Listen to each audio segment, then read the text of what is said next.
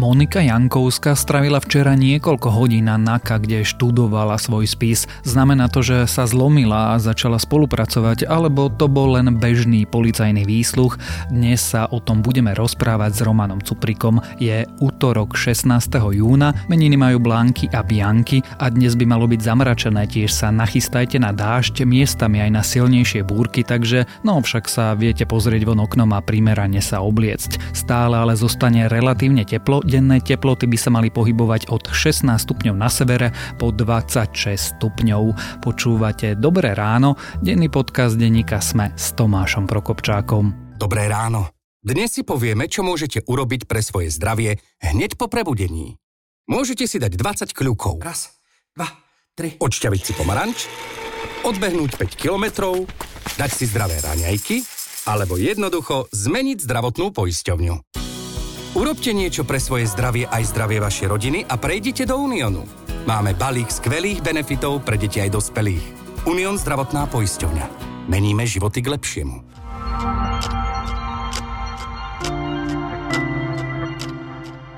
A teraz už krátky prehľad správ.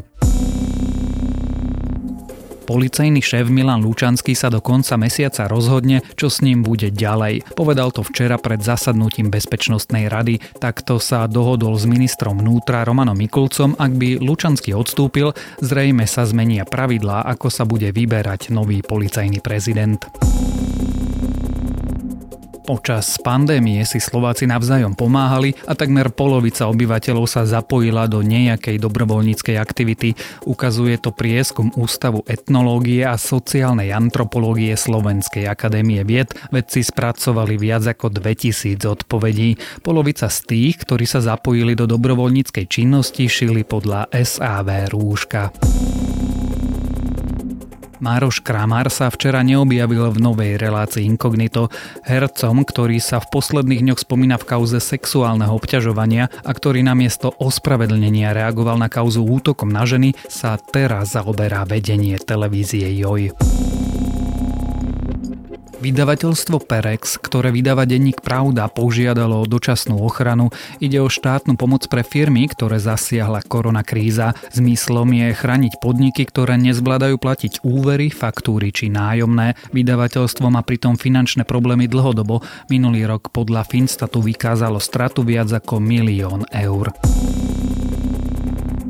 Hlboko vo vnútri Zeme objavili vedci doteraz neznámy obrovský útvar. Nachádza sa takmer 3000 km pod povrchom našej planéty na rozhraní medzi pevným plášťom a tekutým horúcim jadrom. Zrejme ho tvoria veľmi husté horniny, čo výskumníci zistili vďaka seizmickým vlnám.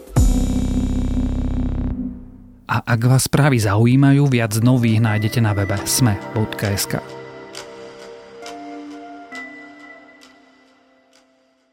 Jankovská sa zlomila, polícia oznámila, že bude vypovedať. Monika Jankovská nakoniec zrejme vôbec nevypovedala. Aj takéto správy sa včera objavili v rôznych médiách, no isté fakty sú tieto.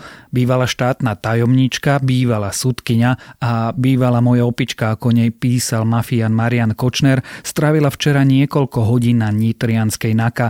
Faktom tiež je, že si prezerala svoj spis a že za ňou prišiel jej advokát. Čo sa teda dialo ako na tom Monika Jankovská je, čo ju čaká a o čom by mohla rozprávať, sa dnes pokúsime zistiť spoločne s reportérom denníka SME, Romanom Cuprikom. To je veľmi otázka špekulatívna, len z toho jediného dôvodu, že takto sa môže rozhodnúť ktokoľvek, kedykoľvek. Takú informáciu nemám, lebo som bol konfrontovaný s tým, že moja klientka sa dneska ide priznať. Takže ja som takúto informáciu, ako som povedal, nemal a to, čo všetko ostatné si ja s klientom poviem, naozaj je viazané povinnosťou zachovávať mlčanlivosť. Takto hovoril Peter Erdoš, advokát Moniky Jankovskej. Roman, čo sa včera dialo? Včera v skorých ranných hodinách, čo znamená niekedy krátko pred 8 hodinou ráno, prišla Monika Jankovská v prívode justičnej stráže z jej väzby v Banskej Bystrici na Naka kde sa zdržala 4 hodiny. Po zhruba hodine a pol tam za ňou prišiel jej advokát a aj nejakí ďalší advokáti, ktorí zastupujú niektorých sudcov, ktorí sú obvinení po tej známej akcii Hmla. A čo sa tam presne dialo je ešte stále otázne. Z nášho pohľadu sme len videli, ako, ako tam proste Monika Jankovská 4 hodiny bola. Dialo sa tam nejaké preskupenie medzi tými advokátmi, chodili tam hore dole a potom vlastne odišli preč a jej advokát nám vlastne nič také konkrétne nepovedal.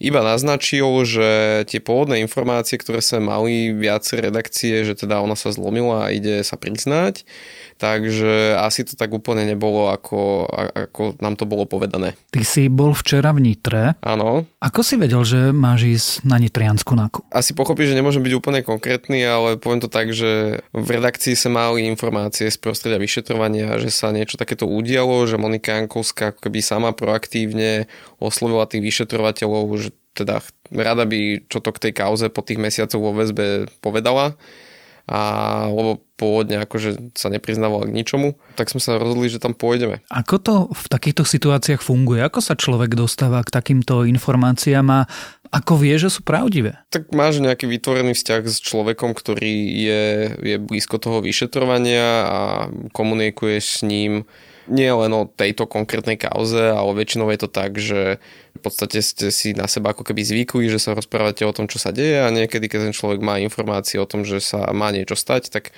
je to pre teba ako novinára užitočné a vieš sa podľa toho zariadiť. Čiže máš nejakú dôveru k svojim zdrojom? No určite áno, lebo tak keby sa to nepotvrdilo alebo ten človek ti dáva zlé informácie, tak počase vie, že mu nemôže dôverovať. Akože aj takí ľudia sú, že sa sami ponúkajú médiám a tvrdia, ja viem toto a hento, ale vlastne vyskúšaš raz, dvakrát zistíš, že, že sa len tvári, že má dobré informácie, ale nemá ich, tak postupom času už si veľmi taký skeptický k týmto informátorom. Pýtam sa takto zo všeobecná, alebo takto z e, nejakej obkluky, pretože niektoré médiá včera informovali, že Monika Jankovská sa zlomila a mala vypovedať e, k niektorým prípadom.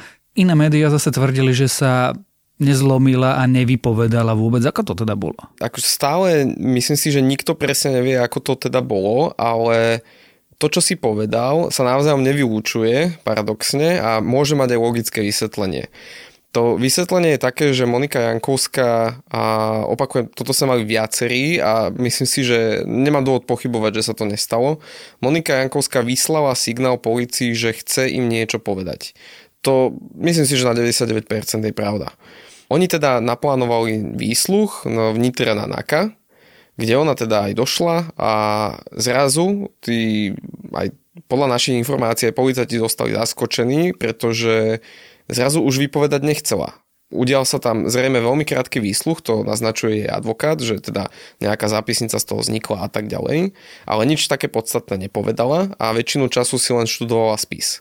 A zvyšok je už len, že naozaj si môžeme domýšľať, že, že prečo konala tak, ako konala. Ja zdôrazním to, čo si práve povedal, že vlastne toto, čo tu padlo, sú domnienky. Môže to byť ale aj tak, že sa dozvedela, že ju tam čaká hľúčik novinárov a si to rozmyslela? Mohlo to tak byť, ale ja si nemyslím, že Monika Jankovská je nováčik v týchto veciach a že ju nejak zásadne prekvapilo, že sú tam novinári alebo že by ju to nejak zásadne vydesilo, že sú tam novinári. Áno, začal som aj také špekulácie, že vlastne ona toto chcela veľmi, veľmi utajiť a tým, že sa to dostalo vonku, tak akože sa zľakla a zaspetkovala. Ja osobne si to nemyslím, lebo Monika Jankovská nevyzerá ako človek, ktorý sa nechá ľahko zastrašiť. Ak hovorí, že Monika Jankovská nie je žiaden nováčik, zopakujme si, kto Monika Jankovská vlastne je a prečo je vo väzbe. Monika Jankovská je bývalá štátna tajomnička, ktorá, o ktorej sa dlho hovorilo, že má veľký vplyv na ministerstve spravodlivosti. Pôvodne sa len tak všelijako špekulovalo, že čo tam asi tak robí. Nejaké signály vysielala Lucia Žitňanská ešte ako ministerka spravodlivosti, že teda ona ju tam nechce mať za tajomníčku a podobne, ale ani ona nechcela byť veľmi konkrétna, lebo zjavne asi tie informácie boli skôr takej špekulatívnej rovine.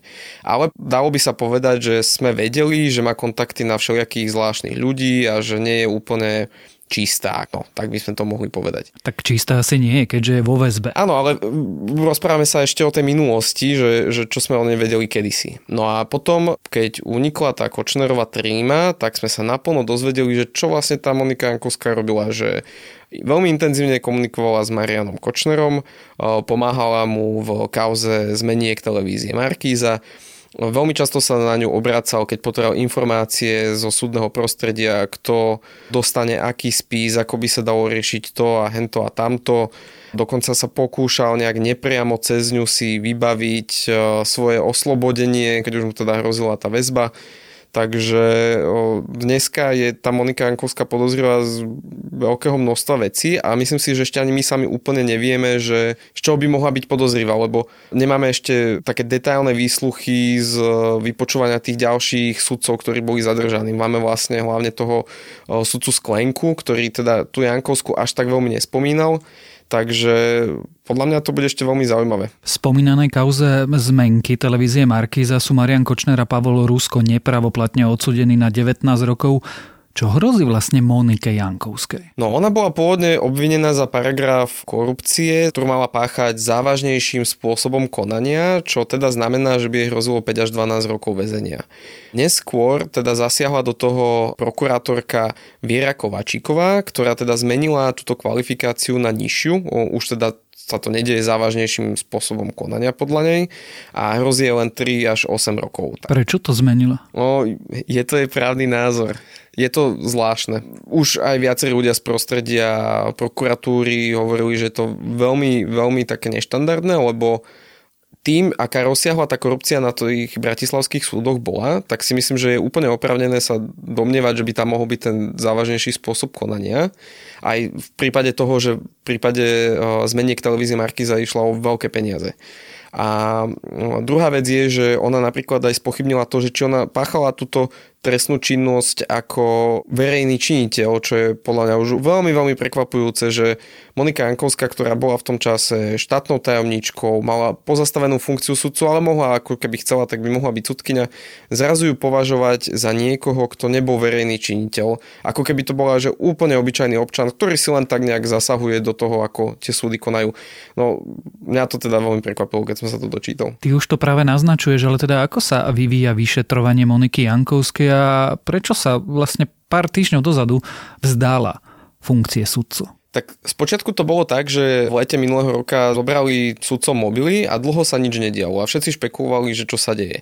Ukázalo sa, že policia zrejme vyťažovala sudcu Vladimíra Sklenku, ktorý sa rozhodol spolupracovať, takže on im toho narozprával veľmi veľa a oni na základe toho poobviňovali aj ďalších sudcov. Čiže sa s tým nejaký čas čakalo a potom prišla v marci akcia HMLA, kde zatkli, ak si správne pamätám, myslím, že 12 sudcov a všetkých predviedli na náka na výsluch a potom ich aj obvinili, niektorí bol, išli do väzby, niektorí nie. A Monika Jankovská do tej väzby šla, dokonca šla do tej najprísnejšej kolúznej väzby, pretože tam pri nej hrozilo vzhľadom na jej povahu a na jej minulosť, že teda je schopná ovplyvňovať svetkov. No a potom opäť nejak chvíľku o tom neboli nejaké správy a až teda prišla tá informácia o tom, že prokurátorka Kovačíková sa rozhodla jej zmierniť túto kvalifikáciu. Takže to vyšetrovanie zdalo sa, že sa čaká iba na to, že kedy sa zlomí Monika Jankovská alebo kedy sa zlomí dostatočný počet sudcov na to, aby tá Monika Jankovská mohla byť obžalovaná a celá vec išla na súd. Teraz sa to ukazuje tak, že sa asi to vyšetrovanie bude ešte nejaký čas naťahovať. Tá špekulácia, že sa teda Monika Jankovská mohla v tej prísnej väzbe zlomiť, má nejaký základ? Tak má určite nejaký základ, lebo byť v kolúznej väzbe není žiadna sranda. Akože kolúzna väzba je istým spôsobom ešte horšia a prísnejšia ako byť už odsudený a mať ten výkon trestu. To je jedna vec. Druhá vec je, že, že človek, ktorý napríklad si celý život žije v bohatstve a prepichu a Monika Jankovská nebola chudobný človek, keď stráviš 4 mesiace v takomto prostredí a sleduješ aj tie médiá, ako začínajú rozprávať iní ľudia z tvojho okolia, ako sa zlomil napríklad sklenka a podobne, tak začneš si zvážovať, že či ti to mlčanie stojí za to. A Monika Jankovská podľa mňa celkom reálne môže sa skúsiť hrať na to, aby si zabezpečila ešte východ z toho väzenia v nejakom normálnom bode svojho života, aby tam naozaj nestrávila čas do 80 lebo to už naozaj asi potom nemá veľký zmysel. Čiže Monika Jankovská sa úplne reálne ešte môže pokúsiť uhrať nejaký uh, nižší počet rokov vo väzení, uh, ako napríklad sa rozhodol Vladimír Sklenka, pretože v tomto štádiu vyšetrovania my ešte nevieme, že aké sú tie ďalšie podozrenia, kam, kam to vyšetrovanie smeruje a ona vzhľadom na tú svoju funkciu, pozíciu a tie svoje kontakty by tým vyšetrovateľom aj naozaj mohla byť napomocná. Ona keby začala rozprávať, tak hovorím, že by to naozaj mohlo byť veľmi zaujímavé a tým pádom by si do istej miery teda aj mohla zaslúžiť nejaké to zníženie trestu, keď to mám tak natvrdo povedať. Uvedomujem si, že v tejto nasledujúcej otázke je obrovské ak, ale ak by Monika Jankovská spolupracovala a rozprávala, je možné, že sa tu v ďalšej epizóde Dobrého rána budeme rozprávať o ďalších politikoch? Je to úplne možné, veď z tej trímy najviac vyskakuje Robert Fico, keď sa bavíme o Monike Jankovskej. Ja si dokonca pamätám situáciu, keď mal Robert Fico orodovať za Jankovskú u Lucie Žitňanskej. Tam bolo viacero situácií, keď sa hovorilo, že tá Monika Jankovská chodí na návštevy k Ficovi, volali ho šéf a rozprávali sa o rôznych vybavovačkách, čo sa týka kaos, čo sa týka väzby Mariana Kočnera a podobne, prípadne nejakej funkcie pre Jankovskú a tak ďalej. Čiže tá tríma toho Roberta Fica v súvislosti s Kočnerom a Jankovskou spomína často. A ona keby sa rozhodla porozprávať o tých svojich vzťahoch s Robertom Ficom, tak to by bolo asi celkom zaujímavé sústo pre tú policiu. Je možné, že po minulom týždni, keď bol Robert Fico na NAKA, v inom prípade budeme Roberta Fica na NAKE ešte vidieť? Ja si myslím, že je len otázka času, kedy Robert Fico bude musieť e, čoraz častejšie chodiť vypovedať k rôznym veciam pretože doteraz to bolo len tak okľukov, spomínaný bol v nejakej tríme alebo niečo podobné ako človek, za ktorým sa chodilo s prozbou o pomoc, ale nikdy ako keby zatiaľ nemáme ten priamy dôkaz, že on naozaj do niečoho zasiahol, ale tých indícií začína byť tak veľa, že podľa mňa len otázkou času, kedy sa niekto zlomí a povie, že Robert Fico vybavil to alebo zasiahol tam a tam a tým pádom bude možno aj on obvinený v budúcnosti. Vráťme sa o dva roky dozadu, keď e, to chvíľku vyzeralo, že Monika Jankovská by mohla reálne riadiť ministerstvo spravodlivosti. Vtedy by si si typol, že bude v base. Vtedy, keď si spomínaš, to bol tiež jún 2018, bol čas, keď sa rozhodovalo o väzbe pre Mariana Kočnera, ale v súvislosti s falšovaním zmeniek. Vtedy sme nepoznali vrahov Jana Kuciaka, boli tu veľké teda politické zmeny a o Monike Jankovskej sa vedelo teda, že je, má nejaké zvláštne kontakty a že nie úplne spolahlivý človek, a ak by som to takto mal povedať. Ale asi nikto by si netypol, že ona skončí v base. Tak uvidíme, či v nej zostane. O Monike Jankovskej sme sa rozprávali s reportérom denníka SME, Romanom Cuprikom.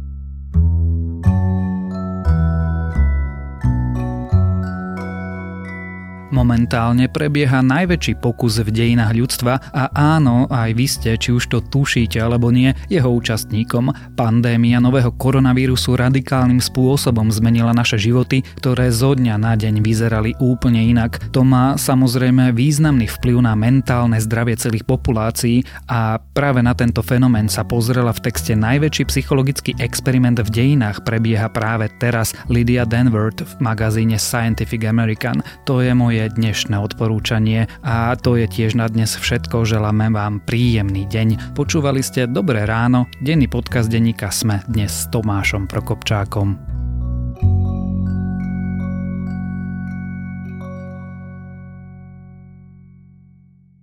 Dobré ráno.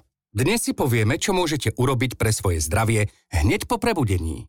Môžete si dať 20 kľúkov. Raz, dva, tri. Odšťaviť si pomaranč odbehnúť 5 kilometrov, dať si zdravé raňajky alebo jednoducho zmeniť zdravotnú poisťovňu. Urobte niečo pre svoje zdravie aj zdravie vašej rodiny a prejdite do Uniónu. Máme balík skvelých benefitov pre deti aj dospelých. Unión zdravotná poisťovňa. Meníme životy k lepšiemu.